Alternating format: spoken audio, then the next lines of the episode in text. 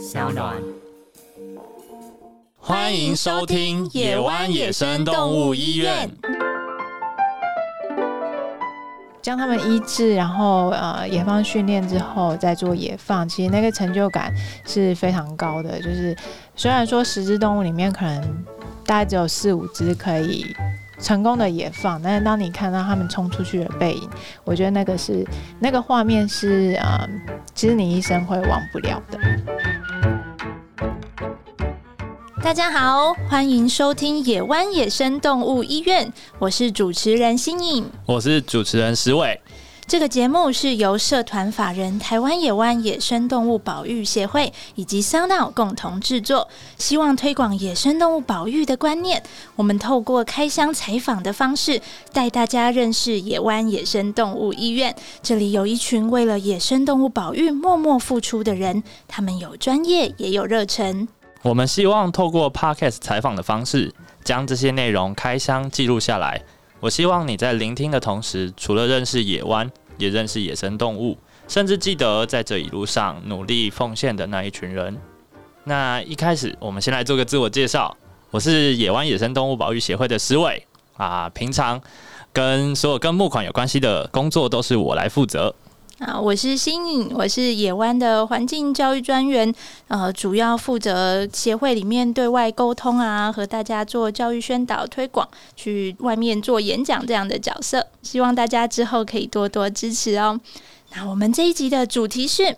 野生动物保育，没有人是局外人。让我们欢迎今天的来宾，也是我们野湾医院的大家长，也是协会的创办人齐梦柔医师。大家好，我是野湾协会的秘书长齐梦柔，也可以叫我 Kimo，大家都叫我 Kimo。太好了，我希望你可以跟大家介绍一下你的经历，曾经在哪边服务过等等。好，我是在野湾协会里面，目前担任秘书长。那一开始的话是创办人。我们一开始是八个人一起创办，啊，之后有些人在别的领域继续发展，但是都是跟野生动物保育有关的。那部分的人现在也投入到医院里面的工作。那我目前担任医院里面的秘书长，然后同时也如果有一些手术啊，或者是医疗相关，因为我本身也是兽医师，所以也会从旁协助。那目前的话，在协会里面的角色大概是这样。秘书长，嗯。秘书长在干嘛？我我没有问的那么直白，但这样哈。如果既然你提到了，那你介绍一下秘书长在做什么？因为我们平常在医院都看不到你。对，秘书长就是啊，理论上秘书长大概是等同于协会里面，就是人民社团里面的呃执行长，但执行长大部分是用在商业场合，所以我们一开始我们一开始本来也是设定执行长这个 title，但啊，我们是属于协会的一部分，所以后来就改为秘书长。然后秘书长的话，理论上大概是做一些协会的规划，然后呃成果啊，还有财务方面的一些啊行政项项目啦。那因为我们协会里面行政的人员其实一开始没有很多，我们一开始就只有一位行政专员跟我，然后所以我们两个要包办所有协会。大大小小，不管跑银行啊、会计啊、人资啊、保险啊，反正举凡你所想得到你的业务以外的事情，都是我们在处理。然后就会有很多文书上的工作，所以我们时常是在云端工作，比较没有出现在医院。嗯，大概是这样。听起来蛮庞杂的一些任务，哎，想问一下。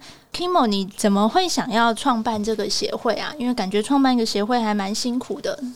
一开始其实主要是呃为了东部的野生动物的救伤，东部这边资源比较不足，所以我们一开始才想说要到东部这边成立一个野生动物救伤的单位。那那时候在思考这样子的单位应该用什么样的形态？该是一间动物医院呢？那它要盈利吗？还是非盈利呢？还是说我们是做社会企业等等的？那多方的比较之下，因为从非盈利角色出发的话，它比较可以呃更接近大众，让大众更好接触到这个职业，然后这个单位，所以我们才会朝非营利组织的方向，也就是协会的方向去走，然后才会成立协会。成立协会之后，才知道原来里面的。那个行政作业有这么的复杂，我们光协会第一年就哎，我们花了一年的时间才把协会弄好。那主要也是我们一开始创办的人全部都呃，全部都是跟动物相关，所以这些什么公文啊，我们也看不懂啊。然后反正公文来了之后，它上面写的东西就是很公文的文字，就是一个一个行或不行。他就要给你写一长串，然后你也看不懂，最后还是打电话去问，问完之后也补件什么的，然后还要再还要再发一份公文给他，因为那才是算是一个往来的一个证据。那所以这样子来来回回，整个行政的流程，我们大概跑了一年才把这个协会给完成。对，所以是做了协会之后才知道协会有这么困难，对，不是想象中的那么简单。你刚刚有提到说，嗯，一开始创办的目。原因是因为东部这边很缺乏野生动物医疗的资源。那我帮听众朋友问一下好了，野生动物没有医疗资源有什么关系吗？他们在野外就自然的就受伤啊？为什么我们特别要去救援呢？呃，通常这些野生动物会受受伤，或者是有一些疾病的产生，我们人为会进去介入，大部分都是因为这些伤害是人为直接或间接所造成的，那并不是像天然的什么呃捕食者去猎食它的猎物这样子的状况。那所以在往年在东部地区，其实都蛮常有一些像是被车撞啊、中毒啊。陷阱啊，或者是甚至窗纱等等的情况，也会有民众发现。那在东部没有办法找到适当的救援的地点的话，他们就会往南或往北送。那往南的话，就是送到平科大，就是我当时任职的地方。那那时候司机常常跑，当天来回就开一整天，开车可能要开个七八个小时。就其实这个对人员来说也是有蛮大的。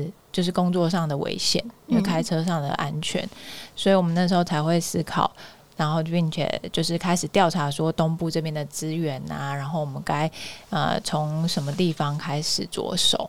哦，我我我有个问题想要请教一下，就是刚刚有提到这一间医院创办其实是为了要满足东部地区会有一些因人而受伤的野生动物的医疗需求，那。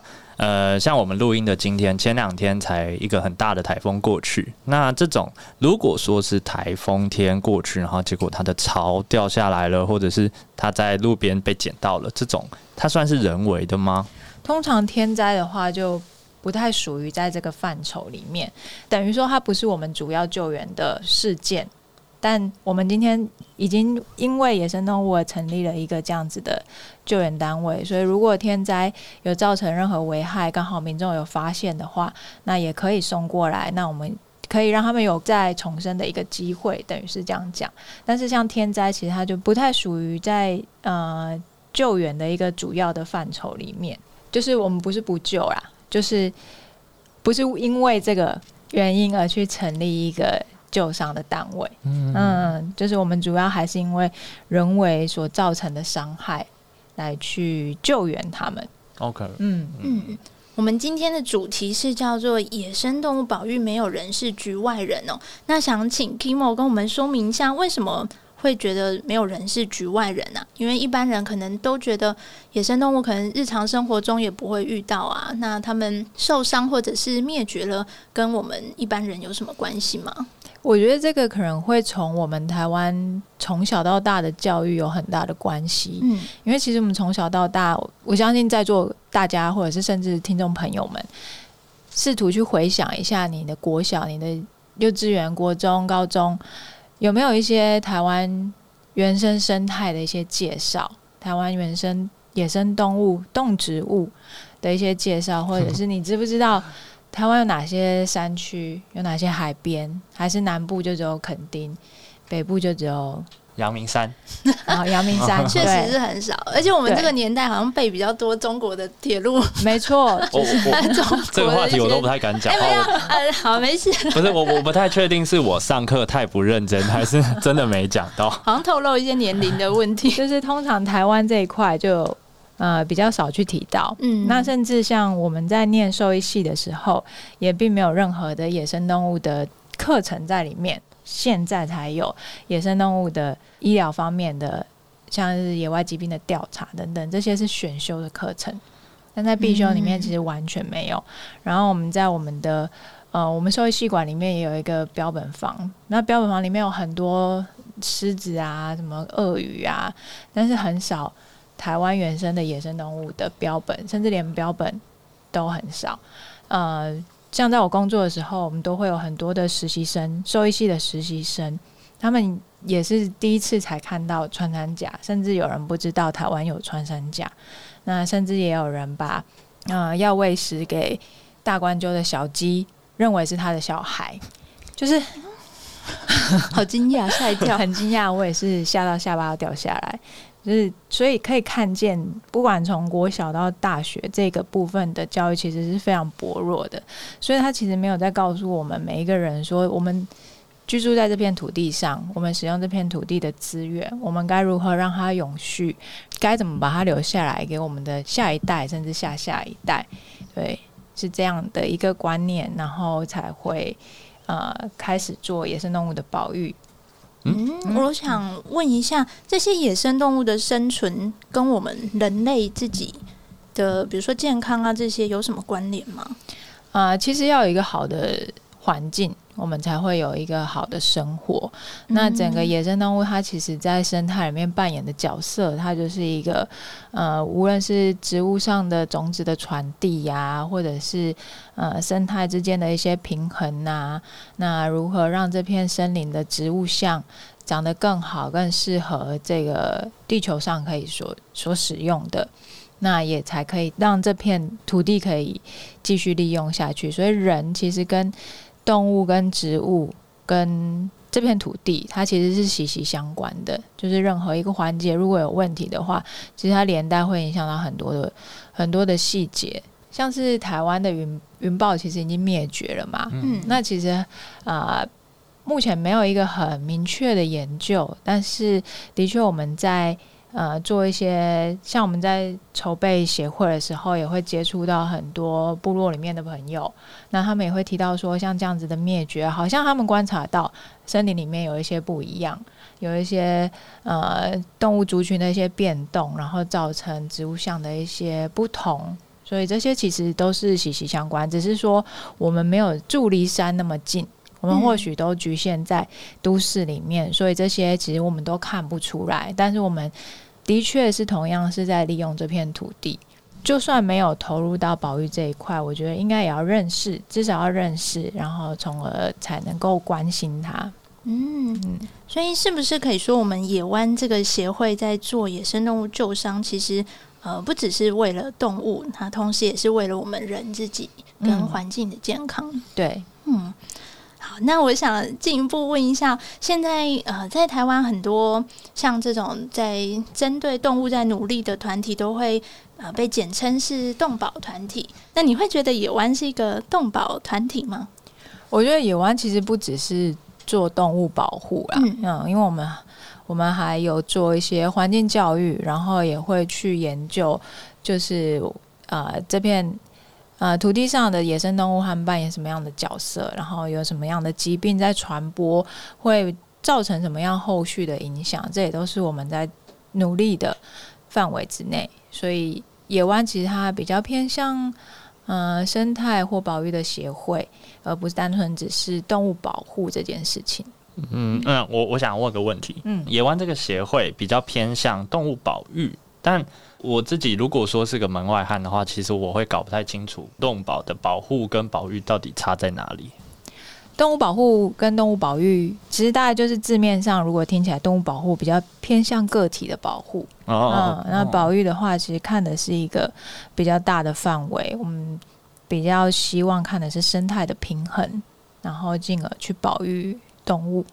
如果我这样子下个总结的话，呃，不晓得对不对？就是保护比较偏向你刚刚说的个体，那也就是说，这个动物它有没有被好好的照顾，有没有被好好的，呃，是不是有被虐待啦，或者是有被人为恶意的伤害嗯，等等。但保育你刚刚提到的还有包含植物相，然后呃物种的存续，然后林相的传播等等的这这类的，是比较偏，真的是比较偏生态环境的这一面。对，比较讲求的是一个生态上的平衡。那野湾呢、我们创立在东部，那到今天为止，可不可以大概介绍一下我们这三年多来大概做了哪些事情？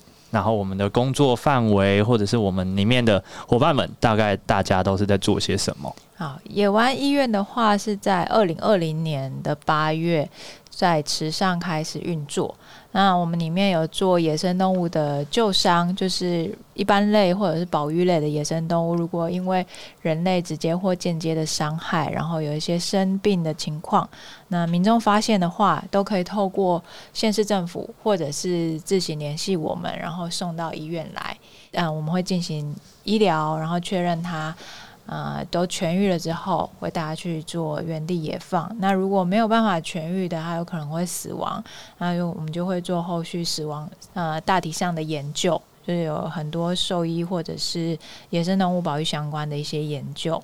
那除了动物的方面之外，我们还有做很多的教育推广，就是新颖在做主要在做的事情，会到各个学校啊，或者是村镇部落里面那。呃，也有一些公司立的单位会做邀请，那我们会去办一些保育相关的讲座，或者是活动，或者只是呃摆摊等等的，尽量把在野生动物这一块我们所得知的任何讯息，都透过这样子的方式传递出去。那另外一部分就是今年有在加入的是野生动物的研究，就是有一些。呃，野放后的追踪，然后我们也加入了野生动物跟流浪动物在呃栖地上竞争的一些相关的研究。那未来的话，可能也会考虑把一些更在地的呃生态上的研究加入，像是一些在农田啊或沟渠。常见的一些施工施工的方式可能会造成野生动物受困在里面，那如何做改善？还有一些如何跟如何让呃农民或果园可以跟野生动物有更好共存的方式，这也是我们努力的方向。所以大致上，啊，整个医院里面的业务大概有这些。有没有什么比较让你印象深刻的？嗯，无论是我们的计划也好，或者是旧伤故事也好，黑熊可以说吗？你讲了，我们录了就可以了。好，印象比较深刻的，其实还是一些呃大型的野生动物，像台湾黑熊的救援啊。因为每次的救援其实都要花花费很多的人力心力，然后呃熊也很大只，然后也很凶猛，所以在进到院内的时候啊，需要耗费比较多的心力去照顾它，因为它不像是小型一点动物，你可能靠近一点还可以观察，因为靠近一点它就朝你扑过来，想要打你一巴掌。所以救援一只熊，大概可能最少最少也要花到两个月、三个月以上。所以整个期间院内的业务量都会非常的多。那像最近的这一只啦，这只小黑熊的救援，那因为它呃在陷阱上被发现的时候，其实状况就很糟，然后手整个已经烂掉，就是还有蛆长在上面。那呃当场把腐烂的手给。去除的时候，其实也没有任何的血流，那表示他状状况真的很糟，然后又很瘦，又严重的脱水。然后回到院内之后，隔三天我们帮他进行截肢的手术。嗯，麻醉的当下状况就已经很差，就是可以看到他的呼吸啊跟心跳都在逐渐的往下降，甚至到最后。啊，休克，然后大家轮番上阵，就是一个人接一个帮他压胸做 CPR，呃，甚至到后来还去借了那个 AD，就是我们在做心肺复苏的时候要电击的那个机器机器，对，那它会有两个贴片嘛，就贴片，因为人没有毛，所以就直接贴上去就好，但是熊全身都是毛，就是我们已经把。已经把毛给剃掉，但是就是因为一直在按压嘛，就是心脏的按摩是不能停止的，所以我们一直在按压的同时在剃毛，然后毛就满天飞，然后也没办法把毛很好的把它移开它的身体，然后贴片贴上去之后，那整个贴片上面全部都是毛，所以贴片没办法贴合的情况下，它就没办法感应，它就没办法给电击，那等于它的急救就少了一个嗯回来的一个可能性。所以有点可惜，然后最后当然急救就是失败，然后这只小熊最后就是死亡。那我觉得现场就是你知道做野生动物的，通常现场都不太会讲，嗯，对。但我相信大家应该心里都不是很好受。那两天其实我们都在，嗯。然后我们本来晚上是有哎，约聚餐，吗？哦我有我有去楼上那个手术室偷看一下，哦，然后我啊，对，想说你在外面捣乱，对我想说太凝重，我就先出来。那凝重到问我感我，受到那个气氛。因为我有被交代要先再去打电话跟晚上我们要聚餐的餐厅跟他说我们确定会去，嗯然后哦但是那个时候还没发生这件事，嗯然后后来新颖就很凝重的走过来问我说，嗯，那这样我们晚上餐厅还要吃吗？还有还有吃要啊，还是要吃啊。啊 就是对，这就是野生动物的旧伤的日常。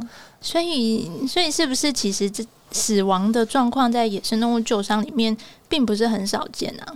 对啊，因为很多送来，因为野生动物它也不是人养养的宠物，嗯所以有时候被发现不是那么及时，然后或者是有时候发现他状况可能还好，然后民众呃，无论是他找不到地方送，还是他因为工作没办法送，或者想要自己养养看的情况都有，所以送来有时候状况都没有那么理想。嗯然后在我们检查的同时，野生动物又很紧张，你可能手把它抱一抱，它就休克，然后你就开始急救。对，然后状况很糟的情况下，救也救不回来。所以急救其实，在野生动物很很常发生，然后很常做这件事情。但是熊的话，已经是我们今年第六只，对，前面五只都还算顺利。虽然有些熊的手被截得很高，但是至少也都野放了。然后目前在院的也都在恢复当中，然后只有这一只是算是一个，嗯，我觉得应该是大家顺利的这一段期间一个很大的一个挫败，所以大家会嗯啊、心情会比较沉重一点。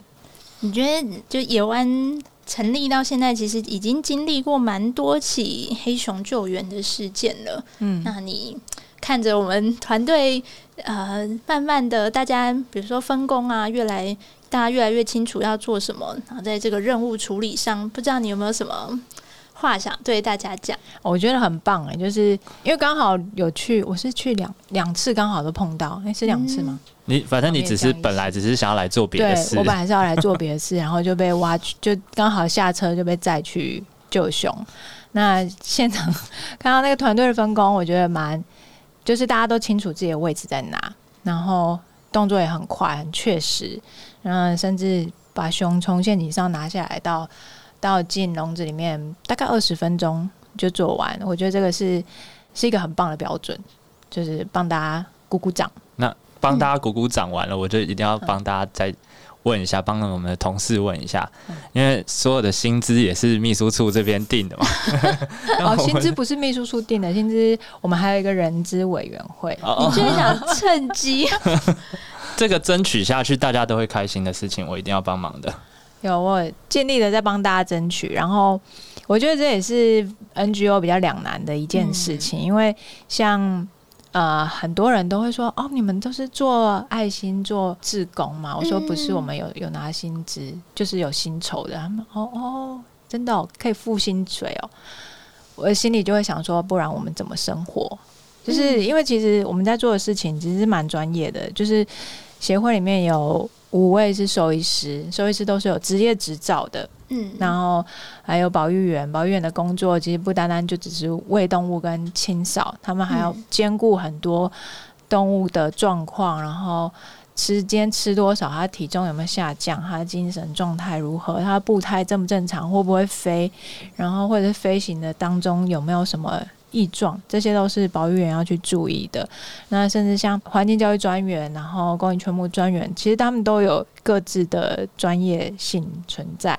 不是说随便一个职工可以做得到的。那这都需要长时间的训练跟经验的累积，所以这样子的业务其实本来就应该有一个合理的薪资，然后我们的业务也越来越庞大，所以人呐、薪资的支出都会越来越多。那当然，我们设立一个人资委员会，也是希望可以请理监事或者甚至是有人资专长的一些人加入在里面，然后帮我们审核我们的人事的支出各个项目是否合理，然后是不是不够。那不够的话，我们怎么增加给他们？那在整个经费上的支出可以怎么做把关？那我觉得这个是我们目前可以做得到的部分。嗯，我觉得很重要的是，也要让大众能够认同我们的工作，然后知道我们在做什么事情，然后这些保育工作的重要性是什么，才可以有更多资源进来帮助我们。这部分我们就麻烦公益劝募专委专员十伟以后多多努力了。那嗯，因为我们是一个非营利组织嘛，一个协会，其实很多的资源都是来自大众啊，跟大家募款得来的。那呃，野湾在于推广这些野生动物保育，比如说让大家知道我们在做什么事，然后让大家认同我们的专业啊，我们的重要性。这个推广的工作，目前有做哪些规划吗？我目前的话，线上跟线下都有在做推广。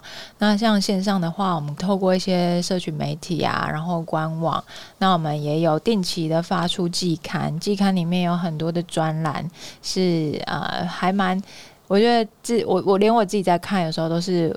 我自己搞不好还不太认识的一些领域，我觉得是蛮有趣，而且深度还蛮不错的一些内容。然后透过这样子的方式，希望可以把整个保育的观念可以扩及到更多的人。那线下的话，我们无论是环境教育的专员，或者是我们其他的像兽医师啊，或保育员，或我自己，我们都有。一些像是公司立单位的课程讲座的邀约，那如果时间可以排得上的话，我们也都会尽力的去完成。像我上次去台中一个呃律师工会，嗯，对着一群律师在讲野生动物保育，嗯，就觉得那个同温层差很多。他们有理你吗？有哎，他们很很专注，而且我讲三个小时，太久了吧？三个小时没有人睡着哎，课后还有人问问题，问问蛮问蛮多的。我觉得蛮有趣的，然后，呃，就是其实我们在野生动物的救伤跟保育也会碰到很多法规的事情，嗯，那这个部分又是我们完全就是我们真的是就是一张白纸，我们自己的解读可能跟律师的解读跟公部门的解读又完全都不一样，所以我觉得律师如果呃有办法参与在其中的话，对整个保育方面其实帮助也很大，嗯，那我们这一次也是第一次尝试，就是用。刚刚提到线上线下，那我们第一次尝试用 podcast 的方式，想要让大家了解我们在做什么。那是不是可以请 Timo 你介绍一下我们后面这一季我们的 podcast 这个节目的目标？还有我们会希望后面还有谁会来跟大家分享一些事情呢？嗯，我们这一季的 podcast 主要是想要跟大家介绍一些野湾的。野湾里面是在做什么？每个人在做些什么？像是兽医师，他可能会碰到什么动物啊？救了哪些动物？他们是什么样的状况？然后还有保育员，也有病理的兽医师。那大家病理的兽医师可能就会比较陌生，就是病理到底是在做什么？他接触到的就是死亡的动物。我们前面活着的。呃，如果不幸死亡或者甚至是安乐死的话，它其实后续就交由病理的兽医师去更细看那里面每一个细节，那到底是怎么死亡的，还是是有一些是我们在活着的时候没有看到的部分，这个都可以透过病理去看到，然后我们看不见的地方，然后。也会有野外调查员，就我们会看看野外调查员到底是多早出门，然后多晚回家。我都没有，我我在办公室都都没有看到他，都没有看到他们。然后我看到他们的上班时数，我就觉得他身体不晓会不会出现什么状况。我又一直很想叫他赶快休息，因为在野外很长，一待就超过十二小时。对，然后我就跟我有跟他们说过，看你们要不要，就是比如说你。知道今天晚上要去追踪的话，你要不就晚上再打卡上班。他说他们也很想，但是那个去野外的状况有时候是对准备就前期的准备工作，然后到野外有时候是没有办法可以预测你到底今天要待多久，有时候也就是看到天亮。然后也有呃环境教育专员到底在做什么？环境教育。这四个字好像听得懂，但好像又听不懂，所以就会有环境教育专员跟你说，他到底上班的时候是要去跑哪些地方，然后做哪些课程，做哪些教案。那这个部分也会跟大家做介绍。还有一个就是公益劝募的专员，就是石伟本人。那他也会跟你介绍公益劝募是什么。大家平常在网络上啊，或者甚至是便利商店里面的零钱箱。看到的那些呃捐款箱，那上面有没有公益圈木字号呢？相信大家一定没有注意，对不对？这个部分到底公益圈木是什么，就由十位来跟大家介绍。然后还有一集呢，我们会邀请一个特别嘉宾，对，拿来跟各位做一些野生动物相关的一些内容的介绍。嗯嗯，好。那最后一个主题是我们还是要给我们的听众很多很多的希望嘛？那嗯，因为你也是妈妈。刚刚刚刚我们前面聊天才聊到说什么，你就趁着什么两年空档，是不是？就是你这么忙，你怎么还敢生小孩？而且我那时候不晓得翻什么资料的时候，我就翻那个对话记录，我忘记是谁，在我在用力挤小孩的时候，他还那边给我传讯息，然后打电话。等一下，用力挤小孩是就是。正在生，正在生的时候，可以讲这么细啊？正在头正在出来，就快快要出来，肚子要痛死的时候，他给我打电话来，打电话还是传讯息啊？反正就是也是工作上的事情，然后我就回他。他你还回？哦，因为那时候还没有进产房，对我还在那个头正在出来，我还在那个等候室，我就跟他说我在生小孩。他说哦，抱歉抱歉。现在有有了小孩之后，不晓得你对野生动物保育，或者是我们一开始就有提到，你觉得台湾的教育或者是在环境的这些课程里面其实是不够的。嗯，那你会不会觉得要怎么修改？然后想要给下一代什么东西啊，或者是希望他们具备什么样的知识或观念？我觉得这个其实跟有没有小孩没有什么差别。对我觉得他这个本来就应该是。要把这样子的观念普及到我们的公民教育里面去，就是这些东西应该要进到校园，然后让它变成课纲里面的其中一个部分，让大部分小孩都可以接受到这样的教育，而且小孩的小孩的接受度，老实说比较高。那你会希望我们现在录制的这一系列的 podcast 节目，可希望说未来呃小朋友啊，或是之后的人听到的时候，他可以。有什么样的感受或收获吗？我觉得至少让大家认识这个行业在做什么，因为有些很多小朋友也是啊，说很喜欢动物啊，将来长大想要当兽医师啊，然后的确遇到很多念了兽医系，然后或者是当了兽医师之后，他就慢慢的梦梦想就破裂啦，然后所以也会希望透过这样的方式，让有对这方面有兴趣的。呃，学生，然后先知道一下野生动物救伤是在做什么。我们不是不是像南非那样子，可以开个直升机去打麻醉枪，然后也没有办法走在山林里面去救动物，然后救了之后再把它野放，直接就地野放，没有这没有这回事。只有在医院里面不停的忙碌跟不停的加班。觉得你们听起来超不吸引觉得你要透露太多，对啊，非常这样都会把人推出去吧？不是把人推出去，而是要让他接受。这个早点知道事实是什么样子，让适合的人摆在适合的位置。就是大家，大家可能没有那么常接触野生动物，然后在山林之间，可能爬山啊或践行的时候，也不是那么容易看到。那但是希望透过这样子的分享，让大家可以了解台湾其实有一群很美丽的野生动物，而且我们有有一片很漂亮的山林，可以让大家。主动的去认识、了解台湾这片生态，为什么以前大家会称它做福尔摩沙，就是有它的道理在的。那，嗯，我们像这样的工作虽然很辛苦，但是其实我们也可以很近距离的去接触到这些野生动物。那在将它们医治，然后呃野放训练之后再做野放，其实那个成就感是非常高的。就是虽然说十只动物里面可能大概只有四五只可以。成功的也放，但是当你看到他们冲出去的背影，我觉得那个是那个画面是呃，其实你一生会忘不了的。好，那我们今天谢谢秦梦柔医师来和我们分享，谢谢秦梦，谢谢。希望大家都已经有对野野湾这间医院的工作内容有初步的开箱认识了。那接下来也请大家持续锁定我们的节目哦。那感谢各位收听今天的野湾野生动物医院。如果你喜欢我们的节目，欢迎点选订阅，也希望你可以给我们五星评价或是留言支持哦。如果对本集节目相关内容有兴趣，也可以透过 Podcast 文字栏的相关讯息跟连结，跟我们进一步的联系。